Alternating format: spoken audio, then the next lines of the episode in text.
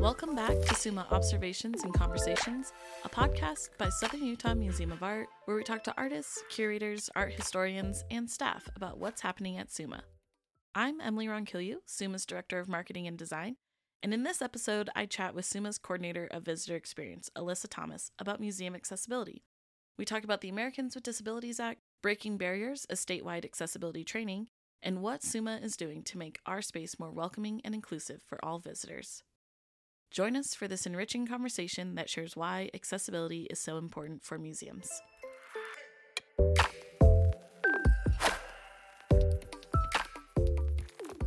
Welcome, Alyssa, to the podcast studio. Um, I know you've been at SUMA for about two years now, and so it's great to finally have you on the show.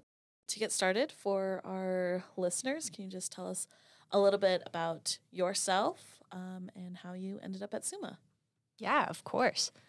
So, like Emily said, I have been at SUMA for about two years. It was my first big girl job out of college, as some people like to say, and I, I really like that term because I think it's sweet and funny. I'm actually a native of Utah. I was born and raised here. I was raised in southern Utah, actually. And then I went to the University of Utah up in Salt Lake City. And it's crazy because the first ever art museum I ever went to was the Utah Museum of Fine Art in Salt Lake City. I was not somebody who went to art museums ever growing up, so I totally get that perspective. And I think it's a really interesting topic when it's like, how do we get people to engage with the museum who haven't? Because I was one of those people. And I actually met Jessica, our executive director, while I was at the University of Utah. I was part of a group called ACME, stood for Art, Museum, Community, and Education, and it was a super cool group. It's what really got me involved in the art scene and everything. We had a like Zoom call with Jessica to ask her questions. We had it with a few different people involved in museums and art in Utah. And I remember asking her like, "How do you guys let people know that there's a museum in Cedar City because I'm from southern Utah and I had no idea." Which also makes sense because we only opened our current iteration in 2016 and I graduated high school in 2017. So not a ton of overlap. But I remember asking her that and then when I started working at Suma, she brought it up and I was kind of embarrassed. I was like, oh, I don't remember you. And I feel kind of mean for asking that, but I think it's a valid question. I feel like, especially, right, having your background being here, like, right, you lived here your whole life and not having that access to art. And I think it's very valid. Yeah, Suma was very new in even 2017. And I think the museum has grown and changed a lot since then. Um, and since it was the Braithwaite Gallery, that, yeah, totally valid question. Don't be embarrassed. Yeah. So I was very, very excited to start at SUMA. Um, when I finished my undergrad and everybody was asking that dreaded question of, like, what are you going to do now? Um, I would always answer, I would like to either work at a museum or at a library. So I was so thrilled to start at SUMA. Remind me what you studied in undergrad.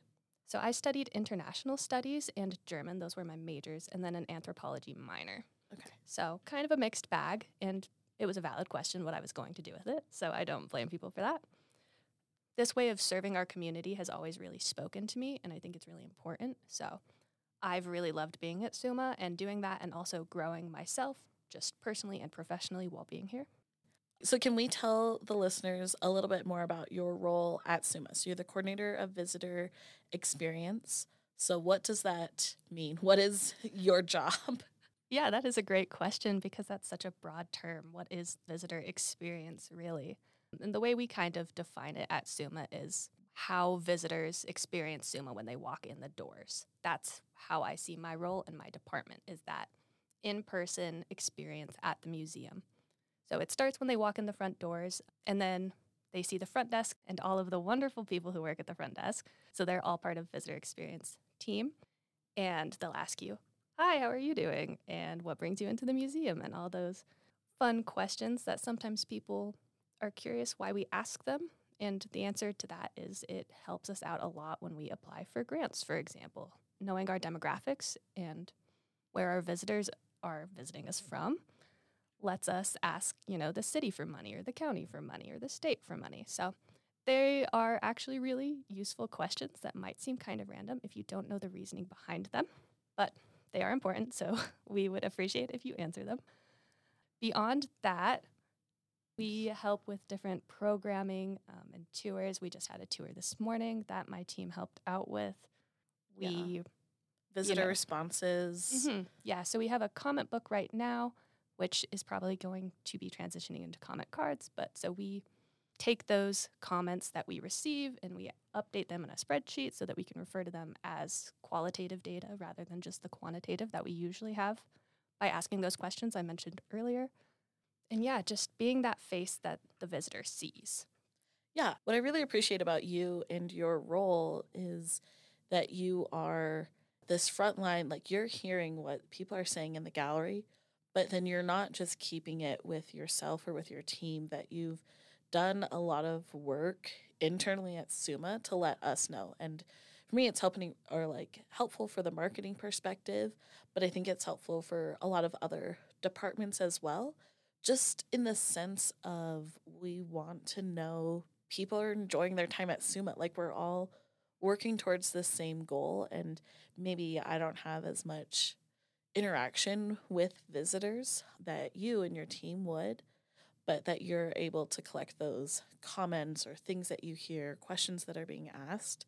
And we're able to use that to help make sure that the work that the rest of us are doing, it helps us like remember how important it is and the impact that we're having on the community. Yeah, thank you. I that is a great point and we've also had a lot of really great feedback from visitors that have played a role in what decisions we make, whether that's comments about our accessibility or just general comments. Um, feedback from our community influences what we do. So we know that some people might be more sensitive to some subjects than others. So we try to be mindful of that and let people know as they come in that part of our exhibition might contain something that is a sensitive, Sensitive. yeah, a sensitive subject for them. And then they can make their own decision regarding whether or not they want to see that, for example. Um, we have had people mention that there was like an uneven part of the floor in our new media gallery space where we have videos and other things projected. So we were able to, you know, print little signs being like, hey, there's an uneven floor here and a little um, yellow line across the floor so that people could visibly see that. So the visitor feedback is super, super important because we want visitors to have the best experience possible. And who knows better than the visitor what would make their experience better? Yeah. So let's get into that because originally, when you started at Suma, accessibility wasn't part of your job description in any concrete kind of way. So, how did you become involved in these efforts? Like, you really are the accessibility champion liaison at Suma, the person thinking about these things and what we're doing for our visitors, especially. How did you become involved in that? It was actually through happy accident almost. It makes total sense for this to be part of my role that I play at the museum. But like you said, it wasn't originally part of it. And it was through the efforts of a former coordinator of learning and experience, another department over at SUMA. And they really pushed for us to go to this accessibility training. Yeah, and the training was the one from the state, right? From Utah Division of Arts and Museums. Yeah, um, so it's through the Utah Division of Arts and Museums, and it's called Breaking Barriers. They offer it a couple times every year, and it's open to different institutions all across the state. So this former coordinator, their name was Alana. Shout out to Alana, we appreciate you. Um, so they really pushed for us to be a part of that training. They applied for it, and then they ended up leaving SUMA. So then it was a question brought to the group who wants to attend this training. So myself and our one of our former assistant directors, um, Carrie Heaps, we ended up participating in that training. And it just really felt like a aha kind of moment where I was like, this is something I should be thinking about in my job because this affects the visitor experience for a lot of visitors. It's one of those things I think as a like able-bodied person, you're not thinking about a lot of these things. Some things when I even just started at Suma that were pointed out is like our staff entrance only has stairs. If we had a staff member who was in a wheelchair, they would not be able to access the museum through our staff entrance. Or even thinking about our automatic doors and how maybe the placement doesn't make quite a lot of sense um, if you're thinking about it. And those are very tangible things, but there's a lot of other things that I, you've done a great job of like researching and trying to find solutions for. Talking more about the training, what were your biggest takeaways from that initial exposure to this?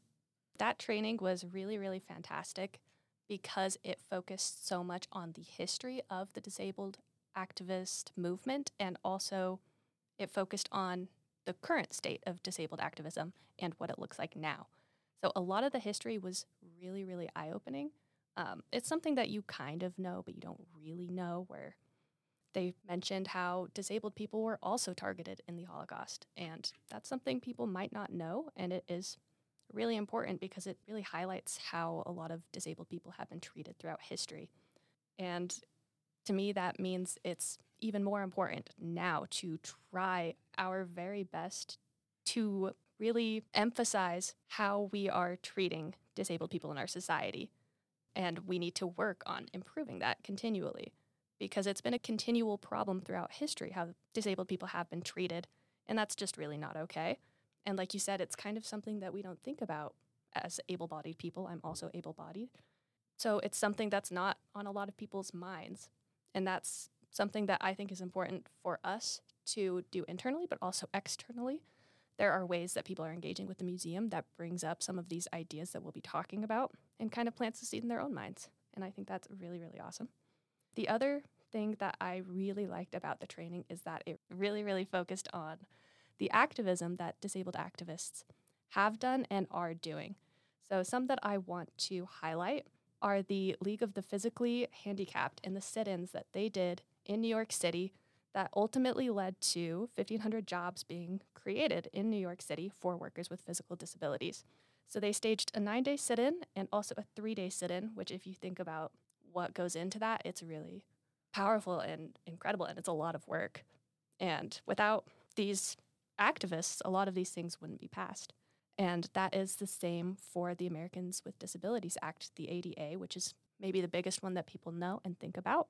Some activism that led up to that being created and passed include the Capitol Crawl, as it's known, um, which was a physical demonstration of how inaccessible architecture impacts people with disabilities. So, if you're not familiar, a lot of physically disabled people crawled up the steps. So people in wheelchairs were getting out of their wheelchairs and climbing up the steps to show that it simply was not an accessible building for them.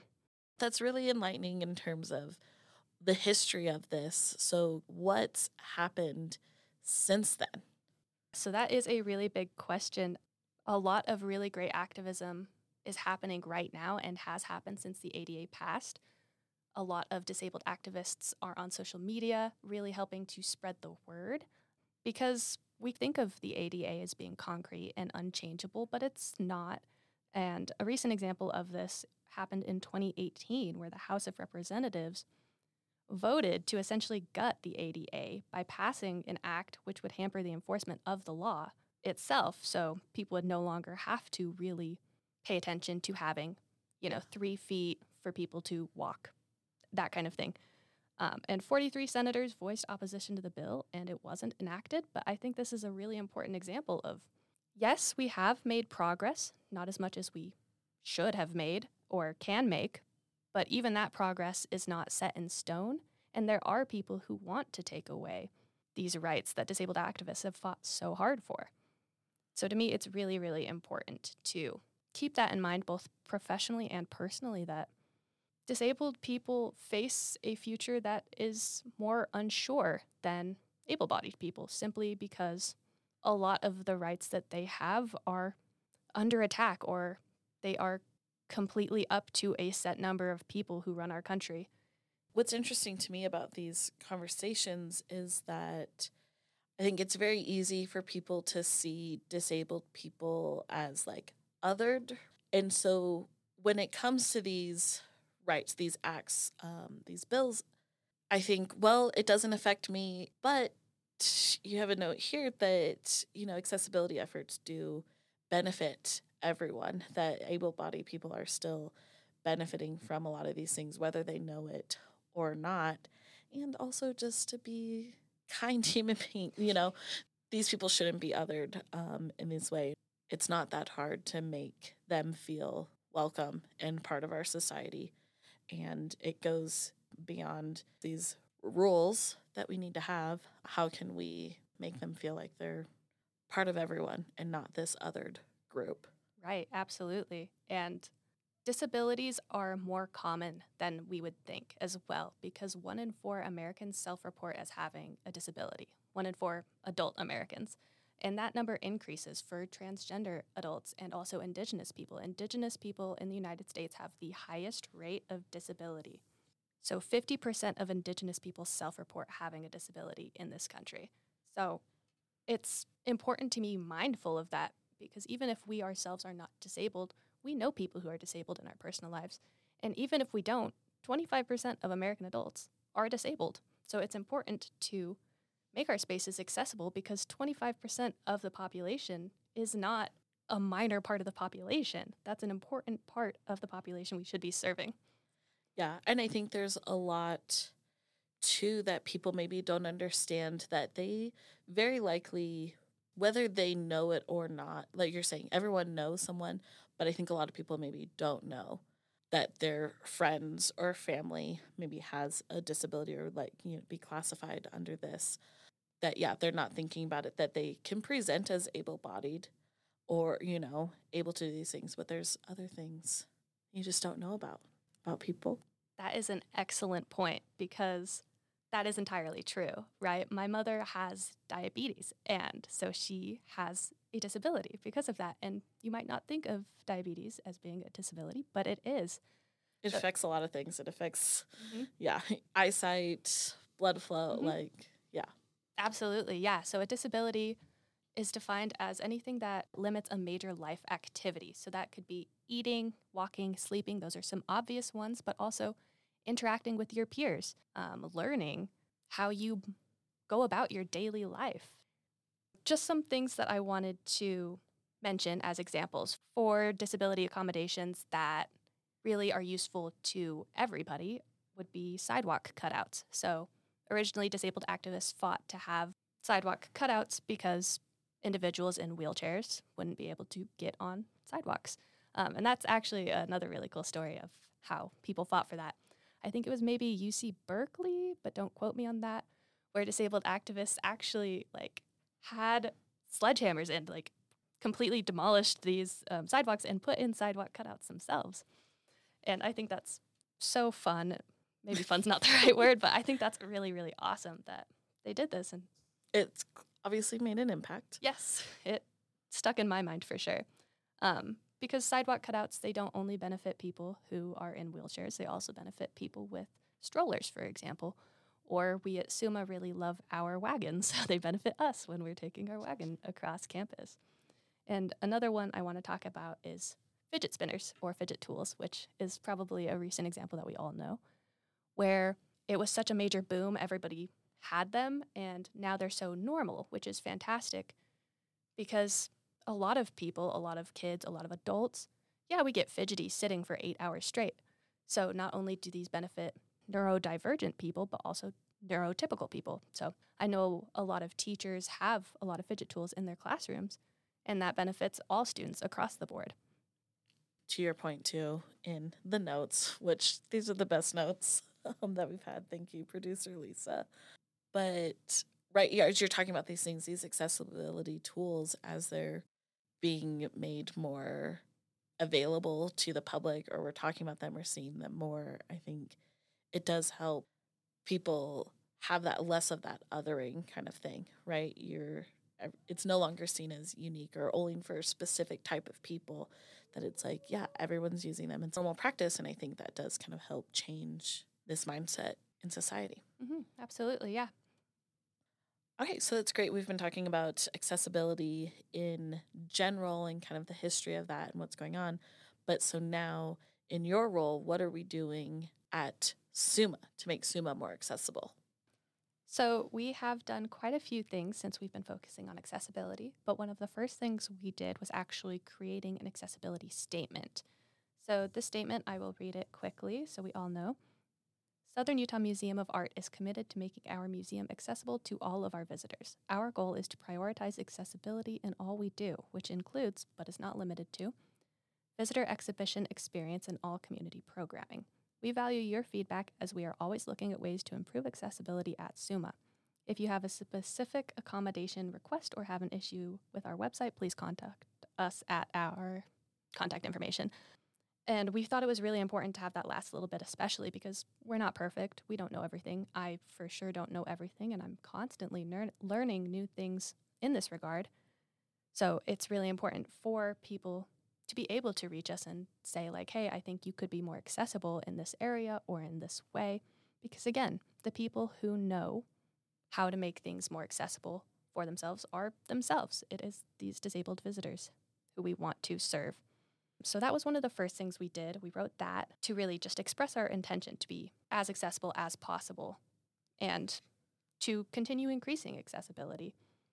Yeah, and I know like in my role we've worked on stuff for the website and even I was like I don't even know if I've had these conversations with you but just making like our website and our email newsletter like more accessible making sure that people with e-readers can use them and that's in part from the SUU Web Services, I think, is doing a really great job making SU's website accessible. And we've also just have a lot of new items available that maybe guests don't know about yet. But do you want to tell us a little bit about new things you've purchased and put together for visitors? Yeah. So we have been making an effort to purchase accommodations specifically for visitors. And one example of this is our red green colorblind glasses that we recently purchased. And these actually were purchased because of a comment a visitor made to us that they couldn't really distinguish the different categories in one of our um, demographic maps that was part of Aisha Lehman's exhibition recently. And that was something I had never thought about. I didn't even consider it looking at that because I'm not colorblind. So it just I take it for granted. Um, but that visitor told us that, and then we were like, oh, should we purchase red green color blind glasses and have these for visitors to check out to make their experience more accessible? Um, so we did end up purchasing a pair, and somebody, it was a really fun interaction I had with a visitor who was like, oh my gosh, I know somebody who's red green color blind. I'm going to call them and make them come here. And I was like, oh, I hope they actually work because I'm not colorblind. I can't tell if they work. So she had her friend come and they went and grabbed the glasses and looked at all the stuff and they came back and they were like, it does work. The colors are a little off, but they do work. And so I'm counting that as a win that we now have that accommodation available for individuals who are red green colorblind. Let's see. Great. I think we can talk. i I'm love the sensory bags. Let's talk about that for a little bit. So there's a backpack available for visitors to check out. Tell us what's in that backpack and why those items are in there. Yeah, so we do have a sensory bag available for visitors to check out, or they can check out any of the individual items. And again, this was something that was started by Alana. Shout out Alana. Um, she had her department put this together originally. So these sensory bags, we had two at one point. Now we just have one. Um, so we have headphones for both, we have adult and child sizes. We have sunglasses, again, in both adult and child sizes. Then we have fidget spinners. We have the red green colorblind glasses included in there. And then we have a sensory guide um, that lets people know if there are any flashing images, for example, or anywhere with a lot of like really harsh light. So that's included in there so they know and can guide their own experience, maybe avoid areas that might not be the best for them. And the reason behind having these sensory bags, and this is something that we get to explain to visitors pretty often since a lot of people aren't familiar with the concept, um, is that these bags are for people who might have some sensory sensitivities. So, people whom harsh light might affect them or really loud sounds. So, we have those available for them to check out to hopefully maybe mitigate some of these things so that they can have a great experience at the museum. And then I know one of the other items we have available are some wheelchairs. And so I just want to talk about that a little bit because I think we at one point were just like, it's great, we have a wheelchair. And then we learned something, and now we have two wheelchairs. So, can you tell us a little bit about that? Yeah, so we have two wheelchairs now, as you said. One is self propelled and push, and the other is only push. Um, and I think that's what you're hinting at is Yeah. that we only used to have a push wheelchair available. And yeah, and I don't think anyone really realized. So, the difference here is that it has four different wheels and just the handlebars that, like, but you have to have someone pushing it. You can't sit in the wheelchair and guide yourself and use it yourself. There aren't the large wheels that Mhm. are, yeah. Right, yeah, and that takes away a lot of autonomy. So you're reliant on somebody else. You don't have that independence that you're that maybe you want or maybe you're used to. So it was really important for us to have another wheelchair so that people could choose to self-propel themselves. And how did we find that out? I feel like I just showed up one day and there were two wheelchairs. And then I learned why. Because I, yeah, wasn't paying attention to what the wheelchair looked like or even thinking about those things. You know, I'm actually not sure. That was before my time at the museum, I believe. But yeah, that is Mhm. something, again, that it's like even the intention was there, thinking like, oh yeah, let's have a wheelchair, let's make this successful, let's have these accommodations to then realize later, like, oh, we didn't get it right the first time. And, you know, Mhm. here we are. yeah, that's important because we're not always going to get it right. But as long as we are working on improving things, I think that's what really counts. Yeah. Um, and then sounds like we have some other things available in the classroom as well. You want to talk about those? Yeah, so in the classroom, we have um, some accessible tools. We have a lot of programming that use our classroom materials. So we have children's programming, which includes Great Playdate and Wonder Wednesday, where they make a craft. We also have our student program, Sidekicks. They do a lot of different activities and crafts in the classroom that use those materials. So it's important for us to have materials that are accessible. So right now we have some easy grip scissors. Um, but I believe that's actually the extent of what we have in our classroom. And that's something that I want to push to increase the amount of accommodations we have in our classroom. So, some things I want to look at purchasing include tabletop scissors, for example. So, individuals who have one hand are able to use the scissors, right? Because if you think about it, normal scissors, you have to hold the paper and cut the paper. But with the tabletop scissors, you wouldn't have that issue. You would be able to cut it independently with one hand. I also want to look at getting tools that help people grip small pencils or paintbrushes, for example. So, individuals who lack some fine motor skills, for example, and this would also impact a lot of children who are still, you know, learning to use these kind of tools. So, to have those so that people are able to use these tools that we have that are small and finicky and might be difficult to hold for some people. So, I'd like to look into getting some of those. And actually we're going to be getting a projector in our classroom which is super exciting and hopefully also a computer in there so i want to look at either getting a microphone in the classroom so that people can have closed captioning for their presentations or just making sure that everybody knows that that is something you can do with presentations Yeah, I think that's something that I have learned recently within the last year, two years, thinking about presentations and audio accessibility. And um, even happened recently, someone was like, Oh, I'm fine. I don't need a microphone. And I'm always like, Use the microphone. It makes it just easier for everyone to hear. Or, yeah, if we're using video presentations, we can feed in the closed captionings things like that that people aren't thinking. They're like, it's a small enough space. I can project. I'm a loud person. And that's not enough for some people. Um, so just trying to get people to think about those things when they're setting up for their events or their workshops, Mhm. classes, that that clear audio makes a big, big difference. Absolutely. And that's uh, something that I also have been paying more attention to recently because my partner, he has hearing loss. Um, his hearing was damaged, so he is deaf in one of his ears. Maybe only partially. I don't know the specifics, but whenever I'm with him, we have subtitles on movies and all of these different things. And before we met, I wasn't really paying attention to that. But if we think about it, SU has a large population of students who probably have some sort of hearing loss or hearing disability because we have such a large population of students who were in the military. Um, and that's why my partner has hearing loss. So, a lot of our non traditional students, this could definitely really benefit.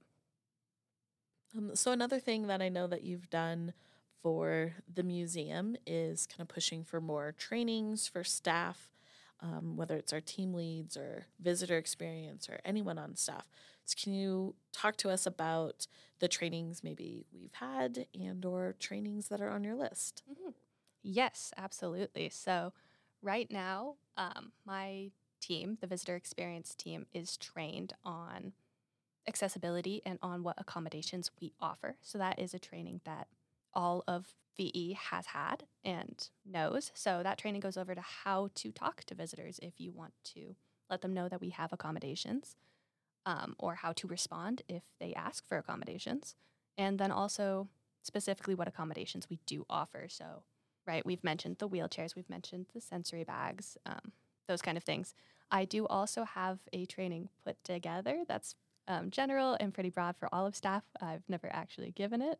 It just always kind of falls on the back burner, unfortunately. But I want to push for that and maybe do that at a staff meeting sometime soon.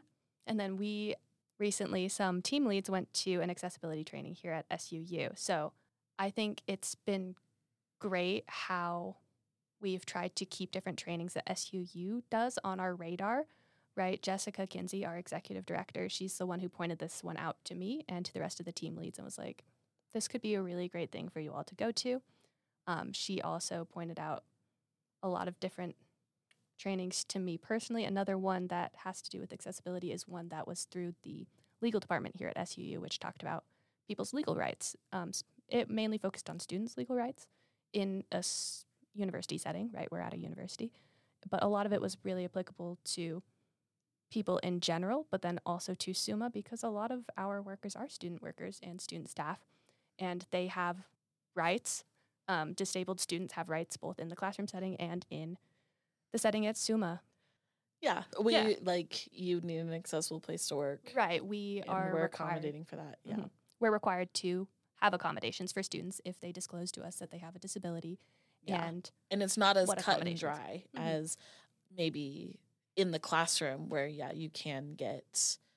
I think students know a lot of, or and I don't actually know students know a lot about that, but in terms of what's offered on campus and working um, with the resource center to get uh, like individual learning plan or accommodations for test taking, note taking, um, things like that, it is very easy to see it through the framework of classes and testing and all of that, where maybe the workplace is a little bit different.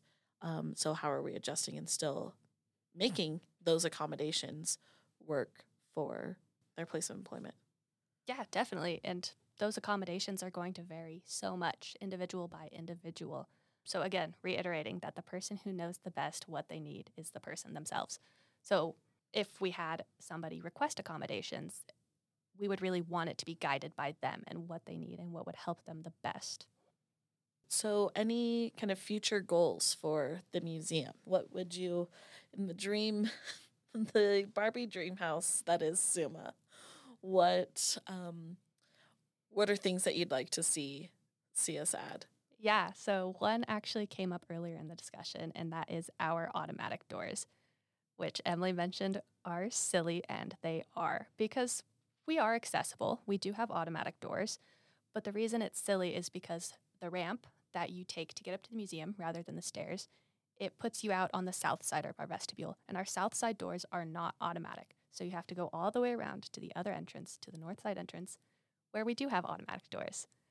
And then you can come into the museum. So it's just like a weird zigzag that just doesn't really make a lot of sense if you're thinking about it practically. So that is something that is on my wish list. Accessible doors for the south side entrances, and then also for our bathrooms, because I cannot tell you how often we sit at the desk and watch people struggle with our bathroom doors because they are so heavy. They're heavy and big. Heavy, they're yeah. huge. They reach all the way up to the ceiling. They're so tall. Um, so we see a lot of children struggle with that. We see a lot of elderly people struggle with that. We see people just all the time having a hard time with those doors. So that is like my dream, and it might be a reality sometime in the near future. Um, our executive director just said that she wanted to push to do that, and we've been looking into cost, and we're going to look into grants and different things to hopefully fund that. So that is something I wanted to mention that I find really important and really beneficial is that we have a supportive team at SUMA. We have a supportive director who wants to push for these different things to make our space accessible. Yeah. But if any listeners want to donate money, you know, to help with our accessibility efforts, I'm sure it would be welcomed. It absolutely would. And I want to also mention that accessibility, our accessibility efforts did not start with me, right? I've mentioned that a couple times. Our exhibitions team pays attention to the ADA and make sure our exhibitions are physically accessible. And our graphic designers have been always thinking about contrast and legibility in fonts. So this is not something that starts or ends with me. It's a full team thing that we all have been and continue to work on. Yeah, I think we've been talking about just the museum in general and things that are applied across the board, but you're right. We have been um, intentional when it comes to our exhibitions and trying to make sure that we have large print options for labels and um, like you said, in the layouts meetings, it's every time you know, making sure that there's three feet of walkway, whether it's when we're moving the walls or just what objects are placed in the exhibition. And in addition to that, um, and even audio guides. So, right, you've been working directly with Lisa to make sure that all of the text in the exhibitions are also available um, in other ways. Yeah, um, you are very kind when you say I've been directly working with Lisa. Lisa took that on. She's a superstar. She did that. I really want to highlight that she really. But it came. It came from you and Alana. Like right. Like it wasn't the marketing team just saying, "Hey, we have nothing to do. Let's just make audio guides for all of our text." That it was a cross departmental collaborative piece that we've been doing for a couple I guess like only two years. I think the first one we did was for the Andy Warhol Billy Schenck exhibition in January of 2022. Crazy. Yes. It's like by the time this comes out, that will be two years ago. That is pretty crazy. Um, yeah. But yeah, I love that you mentioned that it's cross departmental because a lot of things we do are by nature cross departmental. None of us, you know, live on our own islands. Um, yeah my philosophy has been, especially like when we're setting up the base camp and things like that, is that at the end of the day, we're a small museum, we're a small team. There's no reason that we need to be siloed and just all working on our own individual projects. That I like this healthy energy and like interest in what you know other people are thinking about um, because at the end of the day we all just want to have a space, have a museum that is fun, engaging, and accessible for our community. Absolutely. At the heart of it, that is our goal is we want to provide this service for our community. We want people to come to the museum and see what we have up and whether they love it or hate it, we want them to see it. Yeah. Yeah, and we can't do that alone. We all have to do it together. Okay, so I know I listed off a couple things um, for exhibitions, but I'm sure you know a lot more. So, can you tell us a little bit more um, about what other accommodations we've been doing? I wanted to bring up our large print options one more time because that was something that came up from a visitor asking us. They were like, "Oh, we can't really see, we can't read the labels for the exhibition, whether that's, you know, the artist label that tells you the name and the title or our longer texts that tell you a little bit about the work." So that was something they were that a visitor suggested and then I ran to Becky, Becky Bloom, our assistant director over curatorial affairs It was like, hey, um, I know that you have the text still available. Is there a way we can do that in a large print option? So then Becky took that and ran. So again, just that cross departmental thing where visitor experience got that comment and directed it, funneled it to the department that could help us out. The reason that large print options are so important are because individuals who might have low vision can't always see smaller fonts. So, this specifically affects a lot of older people. If you think about older people, they're the demographic that are starting to lose some of their vision, some of their hearing. So, a lot of these accessibility efforts and accommodations also go to impact them. And then I mentioned that we always are ADA compliant because our director of curatorial affairs and our exhibitions manager are fantastic at making sure that we are accessible in that way. Well, So- and I know that's coming from their own personal experiences as well, that they are able to bring that mindset into their job, you know, working with family, like living with family members that are in wheelchairs or using um, other walking tools. So- Yeah, absolutely. So, yes, I wanted to highlight how fantastic various staff members are. But yeah, like you said, they're drawing on their personal experience to do that. Not only because it's, you know, we legally have to, but because they want to. They want it to be accessible, whether that's for people they know in their personal lives or just any random visitor that comes into our museum. We mentioned our audio guides. We also had a Spanish version available for a recent exhibition, which I thought was super cool. And it made me think about how we are offering our accommodations at the desk. So if you've never been in the museum, we have a little sign that says, check out our sensory bag or one of our wheelchairs. And thinking of that Spanish audio guide and then also going into our Day of the Dead celebration, I was like, hmm, I only have this in English. So that's not super accessible for people who don't speak English or who English is not their first language. I reached out to Kelly Myers. She is on Kelly Meyer McGann, her full name. Love her. She's great. She speaks Spanish. Um, so I reached out to her and was like, could you maybe help me out with something like this? And she said yes, she would love to help translate that. So we have a Spanish and English version. And she got help from some of the faculty professors here at SUU, her Spanish professors, to make sure that everything was accurate and read fine. So now we do have that sign available in English and Spanish because accommodations don't stop with disabled people or accessibility doesn't just stop with disabled people. Um, it goes, you know, across the board. We want people who don't speak English to be able to have these accommodations as well. The last thing I want to mention in that regard is that we have closed captioning available anytime we do have videos playing so that individuals know what videos are saying, even if they can't hear, making sure that content is available and accessible for everybody, regardless of their physical abilities. So I think in closing, we've shared a lot about what we've been doing, what maybe is on the horizon, and priorities for Alyssa and the museum. But just reiterate why is all of this important? Well, I think it is important for a number of reasons. The first reason we could name is that you should care about other people and want them to be able to participate in society, whether that's somebody you know or somebody that you've never even heard about. You should just point blank care about other people. But that might be, you know, simplifying the issue too much and maybe playing on people's emotions too much.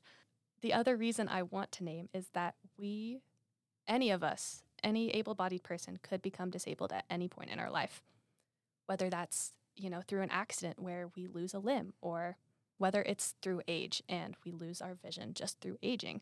So it's important for both a selfless and a selfish reason. You should care about other people, but you should also invest in these efforts in the case that you become disabled. Well, I just want to thank you again for joining us on the podcast. I know you're a little nervous to talk about it, um, but you did great. And you're doing a lot of really great work at SUMA, and it's showing. And I think our visitors can tell, SUMA staff can tell. So thank you for everything you're doing with accessibility. Yeah, thank you so much for having me. This was a super cool opportunity. I've never done anything like this, so I was a little nervous. And I just want to clarify that I am not an expert. So I could have gotten things wrong, and I'm sure I will get things wrong in the future. But like I said, I think the intention and working towards making things more accessible is where my heart really is and what I think is important for Suma to be doing. It's awesome.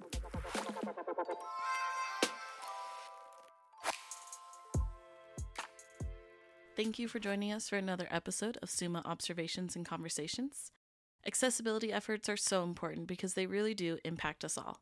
I know I learned a lot and enjoyed talking with Alyssa. Keep having your own observations and conversations, and I'll see you next time. This podcast is made possible by partnership with SUU's radio station, Thunder 91, and is edited and produced by Lisa Hardy, SUMA Digital Media and PR Associate.